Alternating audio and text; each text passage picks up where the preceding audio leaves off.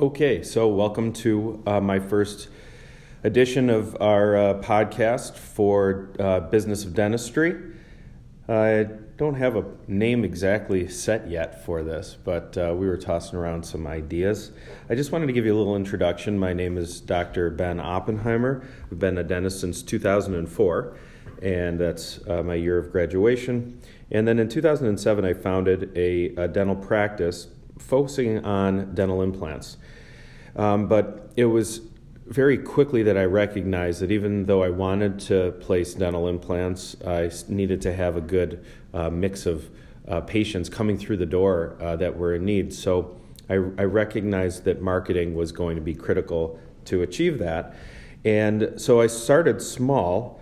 And uh, I also recognized that marketing is just one component of, of business, and it's an important component of business. So a lot of the, what we're going to be talking about with this uh, cast is related to uh, the marketing side, but we're going to delve into it in more detail over time. My goal is to make these um, small, uh, short podcasts so that we can in, enjoy them in small little uh, elements, but we'll have them be interactive in a way as well, uh, and uh, that will be described to you again in uh, something future. So we're going for about maybe 15 minutes here and there. You know, if you have a break for lunch or something like that, uh, and you want to um, listen uh, while you're in your car on the way, we're not going to have really long, drawn out casts, at least not yet. Uh, maybe we'll have some specials where we uh, have some people on that are a little bit unique or have something unique to, to mention in dentistry, and we'll provide that to you in, in longer bits. But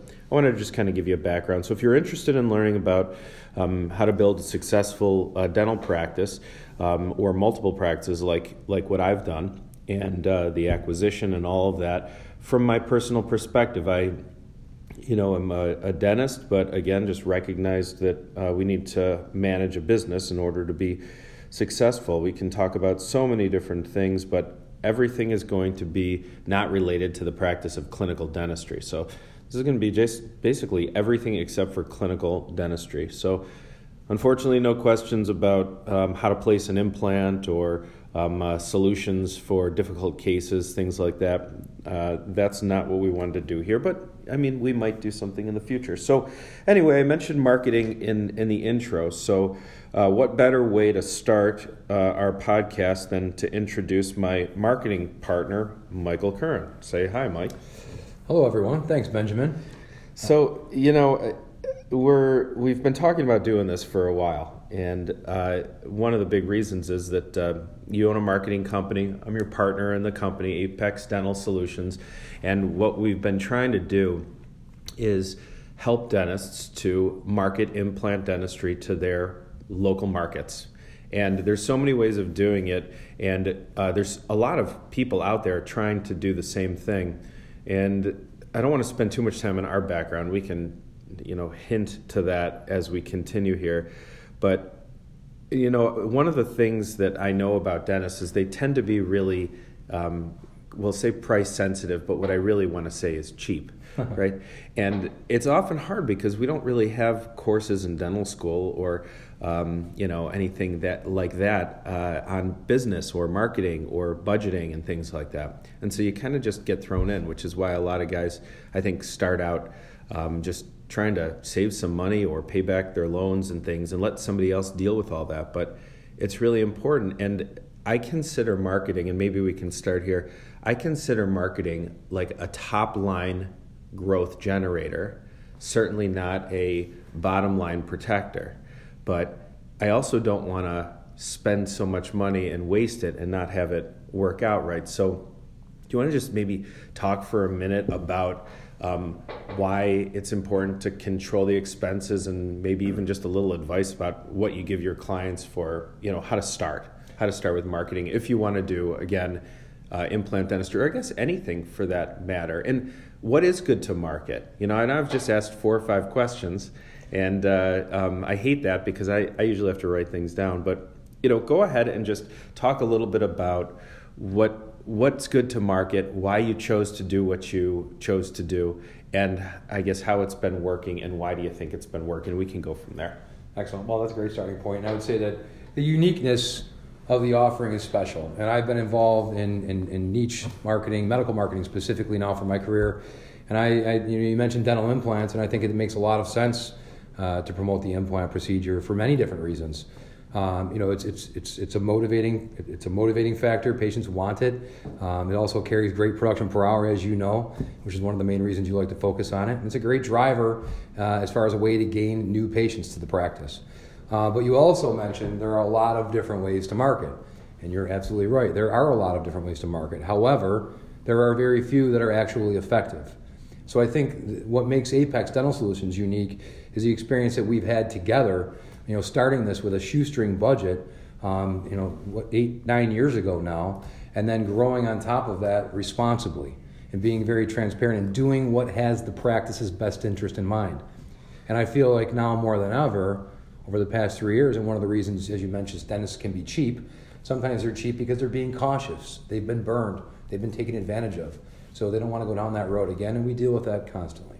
Um, but that's why our approach, in terms of you know responsibility, you know, identifying what the dentist is actually looking for, what his goals are, um, taking that into consideration gets us set up on the gets us, gets us going in the right direction uh, for a successful relationship and a profitable relationship.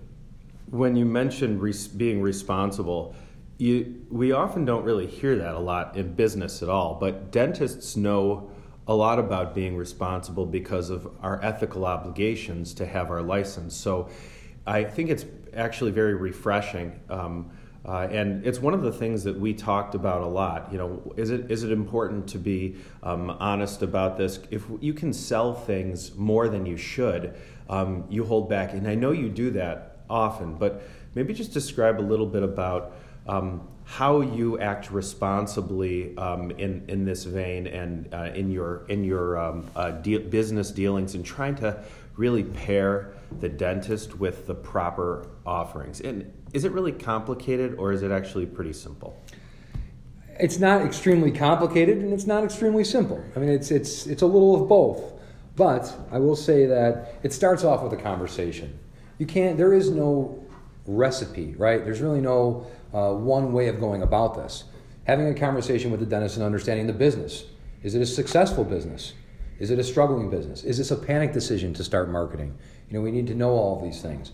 And then, if, as far as the responsibility, the, the responsible aspect of it, the responsibility, I should say, it's looking at the market, making good decisions, you know, based on the fact that what would we do if this was our practice? So I'm going to interrupt you there. I'm going to put you on the spot too. Cool, fine. Love give, it. give me one example of something that you might see in a market that would lead itself or lend itself toward um, choosing a certain marketing strategy or modality. Okay, excellent. I'll share. It's uh, an example from yesterday, as a matter of fact. We just uh, we just started engaging with a client in Torrance, California. So the very first thing we do is a, is a market study. It, I don't want to make it sound too fancy. It's really just looking at competition, looking at current messaging in the implant marketing world, um, and then setting up a, a strategy to not only take advantage of second opinion, but be unique in the approach and, and gain higher quality patients. In Torrance, Inter- the internet's very powerful. However, it's flooded. It's extremely competitive. You're talking about a dentist having to pay upwards of 30 to $40 per click for a dental implant search. And every single dental office in that market is competing on price. $24.99 implant abutment and crown, $19.99 implant abutment and crown. And the same marketing company is working with multiple dentists in the same area, competing with each other. Uh, that's, to me, not right. But that's a situation where I'm not going to recommend Google. That's not going to be the smartest utilization of our budget. I think that that would be a much better scenario for direct mail. Now, once we dig in and look at the demographics for folks that are 55 and older, it's a hotbed. It's prime for that type of marketing, and it's going to definitely bring more quality. It might not be what the doctor wants to hear, you know, flashy internet, digital. It's more profitable for the marketing company. I would much rather run a digital campaign when it comes down to dollars and cents. However, direct mail's horsepower. In that scenario, that's a direction we would go to set that doctor up properly. Okay, so now you mentioned two modalities um, digital and direct mail. I know that there's a lot of others, and let's let's save a separate podcast to go into some more specific details of what you're doing. But I think sure. it basically um, it, it's it kind of boils down to two things that you said understanding their business, and um, I guess I said this, but I, I read between the lines a conflict of interest. It actually, you know, makes me furious that there are marketing companies out there that take on uh, the same clients in the same area and help them both promote their business in a an arena like um, AdWords or any Google ads ad you know any of those Google ad campaigns or really any digital campaigns across multiple platforms where you're actually doing a disservice for the client because you're helping to drive up the cost per click by having multiple clients in one area. Is that correct or am I wrong? That's absolutely correct. And that's only increasing the marketing company's profit margin while that's happening. So, and so one of the things that we talked about early on is that um, it's it's not a good it's not being a good responsible partner for the clients to have multiple clients in the same area. So you you we restrict the number of people that can be in any area. I think it's just one, right? It's exclusive. Just one per area, depending on the demographic. that'll depend on the size of that exclusivity, but one doctor per area. Sure, absolutely. and it slows down business growth opportunities, but it increases the honesty factor so much. And I know that uh, there's a ton of clients that have been working with us for years as a result of that, and they just stay on and even some of them, if they go off for whatever reason, they quickly realize that they're missing something um, uh, with you specifically because of what, what you've been trying to, to achieve for them and for their business. Let me talk a little bit or ask another question about what you mean by understanding their businesses because marketing is just a small part of the business. Um, I guess I should say advertising is a small part of the business. Um, marketing really uh, has to do with i'm going to call it closed loop systems that help to drive revenues and uh, increase return on investment. Essentially we just want more patients to accept the treatment. Um, but some marketing companies they stop at uh, lead generation. And some of them don't even communicate the leads very clearly to the to the client right? So Tell me what other aspects of the business uh, in general um, are important from a support perspective. Um, what other services do you do to maybe prove that there are um, clients calling, all the way through supporting by having either phone calls with, with team members, whatever else it is that you want to talk about and how that's important, essentially, not only understand your business, but the full, the full throughput. I, I think I asked maybe 10 questions there. That's it's all right. It's all right. That's how I'm going to do it. So I think that, that you know what we're talking about here is our accountability. Uh, we firmly believe in the client, the dentist, holding us accountable to make sure things are going smoothly. You're a dentist, you're busy, you don't necessarily have time to worry about these things. You have to have trusted partners that are going to keep an eye on you and make sure that they have your best interest in mind. Now, accountability in terms of watching and listening to phone calls, that might lead into a front desk that might need some help. You know, when these campaigns kick off, I mean, we know for certain we can get the phone to ring. We know for certain we can get patients to book consultations. But one thing that we can't do is control what happens within the office.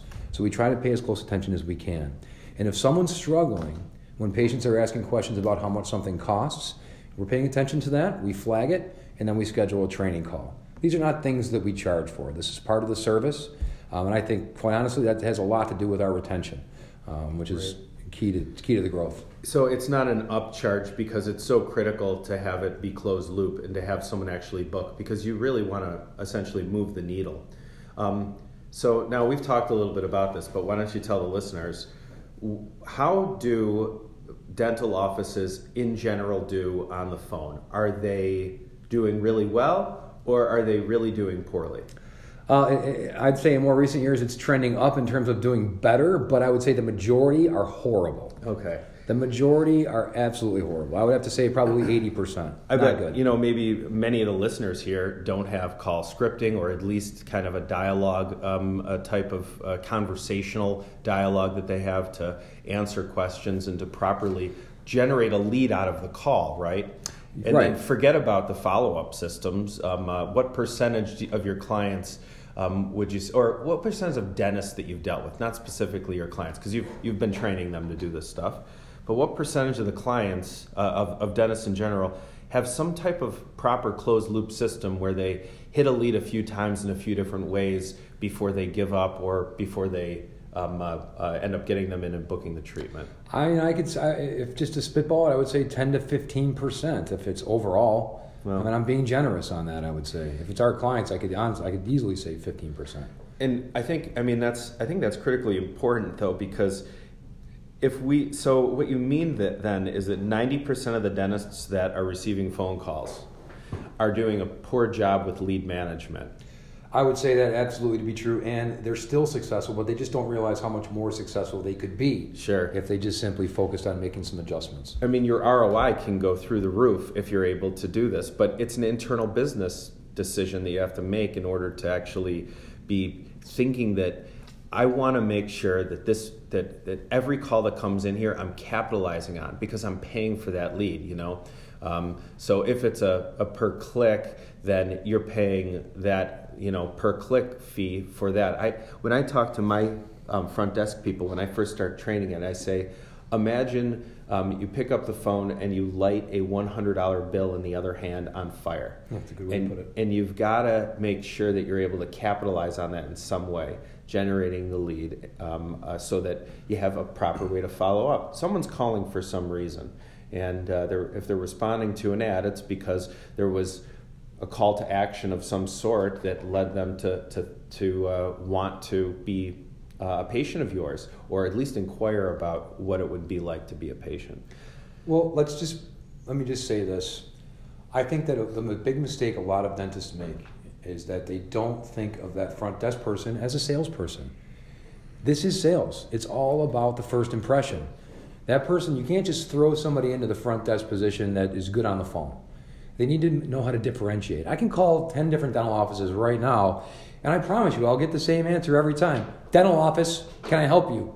What insurance do you have? That's not why the patient's calling. They're calling Right. because they want help. It's Right. hello, how can I help you today? What can I do for you? So picking the right person to be there is also important. But we can usually help take someone that at least has you know basic skills, is a go-getter and very polite, and turn them into a, a rock solid front desk person. So that's interesting. So what what type of qualities um, uh, do you think a, a good person to be receiving these calls? We're saying the front desk because that's identifiable to the dentist, right? Right. The front desk, usually woman, lady. Typically. Um, uh, uh, so what type of qualities do you see in this really phone call receiving? Person. You said it's a, it's really a sales position. Elaborate a little bit on that with the qualities of the individual. Maybe this will be helpful if someone out there is looking to um, hire someone new. You know, we don't go to school for business, like I said, so we don't really know exactly what we're looking for when we hire someone. Maybe they're a relative or a friend of a friend, and they're like, "Yeah, I'll show up to work on time," but maybe that's not enough. So, what are we looking for in this front desk person? If you want to boil it down to the two most important parts, it's somebody that's outgoing and is a good listener. Because no one wants to be talked at. People want to be talked to. So when I call the dental office and I have questions, I want to be listened to. And if there's somebody that will listen to me and is knowledgeable about this industry, basic information, and is polite in their response and listens to my concerns and does everything they can to help me, that's the person. Someone that's very familiar with customer service. Someone that's worked in that position. Someone that's been in retail, for instance. Any industry that has to do with customer service makes for a great receptionist, front desk slash uh, consultant, if you will. And you know, one of the tips that I'll give today is what I found is that cosmetology graduates really do well in the dental office. They're used to close proximity dealings with clients, our you know patients in our in our um, arena. Um, they're used to touching, you know, the client, um, uh, you know, their face or or whatever to apply their makeup or their hair, and so there's in, a little bit of an intimate um, thing that happens uh, that, at least trust, right? And so, um, so many of my best hires now, leaders and managers. uh, have cosmetology or aesthetics backgrounds. And they're Um, great at small talk. You for that's another great thing. Sure. It's perfect for being able to communicate to folks. Right, because you've never met before. the hairdressers at the salon that's like you know the gossip uh, capital of, of uh, wherever you live so Right. and, and that's i think that you're right about that the small talk part of that is really just how to engage you know one of the things that i tell my team too about the phone is that you want to kind of be you want to have a, a little bit of a unique um, way of answering um, you don't want it to be systematic you want it to be a very kind of excited, I think, feel for whatever's happening. You actually, as the receiver of the call, want that to be the most exciting thing that you're looking forward to all day. You know, like you could imagine the um, uh, uh, uh, receptionist getting ready, and then the phone rings, and they take a deep breath or something, and they just get ready to start talking about all of the th- you know things that are potentially uh, valuable to the client, and asking them how their day is, and you know, "Look, I'm, I'm happy that you called. I mean, you don't know this person, but what you're doing is creating a an, an environment to do a little bit of a relationship build, right? yes. So we're kind of in the weeds here a little bit with the front desk, and we can do this with all kinds of systems and things. But or organization, I think, is important too with the um, uh, front desk person because uh, what we're asking them to do then is to, in some fashion, record information about this client so that we have the ability to then close the loop if they miss their first appointment or um, something happens. We're entitled to follow up, you know, uh, with them. Um, but let's get away um, uh, from the phones for just a minute. And um, we, we, well, you know, maybe we shouldn't get away from the phones at all because we, I, I knew this would happen. We go and over. So now ran we're 20, over. we're 22 minutes into this and we said we are going to do 10 to 15. So I guess I have a feeling that we're going to be doing 20 minute, um, 20 to 30 minute podcasts probably. Most likely. Okay, and uh, uh, but I think that's it's actually a really good start. Um, you know, we we have so much to talk about, and you've got so many clients with different experiences. You have clients that um, live in the middle of a very small town in Middle America. Dyersburg, Tennessee, for example. Dyersburg, Tennessee is a, probably a great example. And you have their stories that they've shared with you and, and the way that you market in that in those towns. And then you also have people in New Jersey and in New York area and how you deal with the media in that area and and uh, you know we talked about digital and, and mail but I'm doing a lot of TV. We have a lot of clients that are doing television. That was really a, a big growth uh, opportunity for me. Um, but you know, we've got creative we could talk about. We have so many different things and why we make uh, those decisions. But I think that um, uh, why don't we wrap this up by just saying, um, you know, any one other little tidbit, you know, from you that you think uh, would trend with this. If you have any notes that you've written as we've been talking for 20 minutes here, what do you think is a good a good way to to close basically um, and wrap up from your perspective what you want the dentists or the um, uh, administrators who are listening this to know about uh, you, Apex, or marketing in general? I would say in closing that uh, Apex Dental Solutions has your best interest in mind, and we want to build a relationship with you. And by being strategic, understanding this business and what we've learned working with Dr. Ben over the years, um, boots on the ground in the practice, and understanding what, what is best for you. I think that that's what that is the best approach to take. And transparency through tracking. That's how you know that your systems are in line. That's how you know that you have a great team behind you, and that's how you correct some problems that are there in order to be more successful going forward. Um, I would say that that I hope that answers the question. No, I think I think that that's great. Um, working with a partner in business in general, somebody that you have a personal relationship with, somebody that understands your business.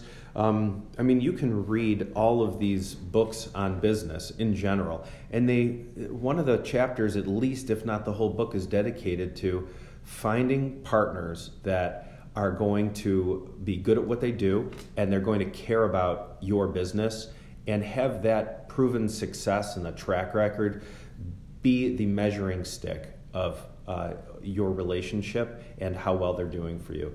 And so that's that's what I uh, think is important, and it goes right into this. And so I guess um, uh, thanks for starting this up with me. We're going to do a bunch of these uh, together. So you'll hear from uh, uh, Mike and I a lot. And then uh, sometimes maybe it'll be just Mike, sometimes it'll maybe be just me, sometimes it'll be some others.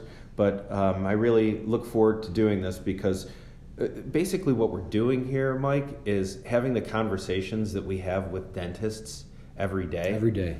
You know, and, and so how can we how can we help them uh, you know in this era of dentistry when the business of dentistry is so critical and so again um, uh, from uh, a thank you for joining us from mike and uh, uh, me ben oppenheimer. I, I really do appreciate your time and we'll see you on the next podcast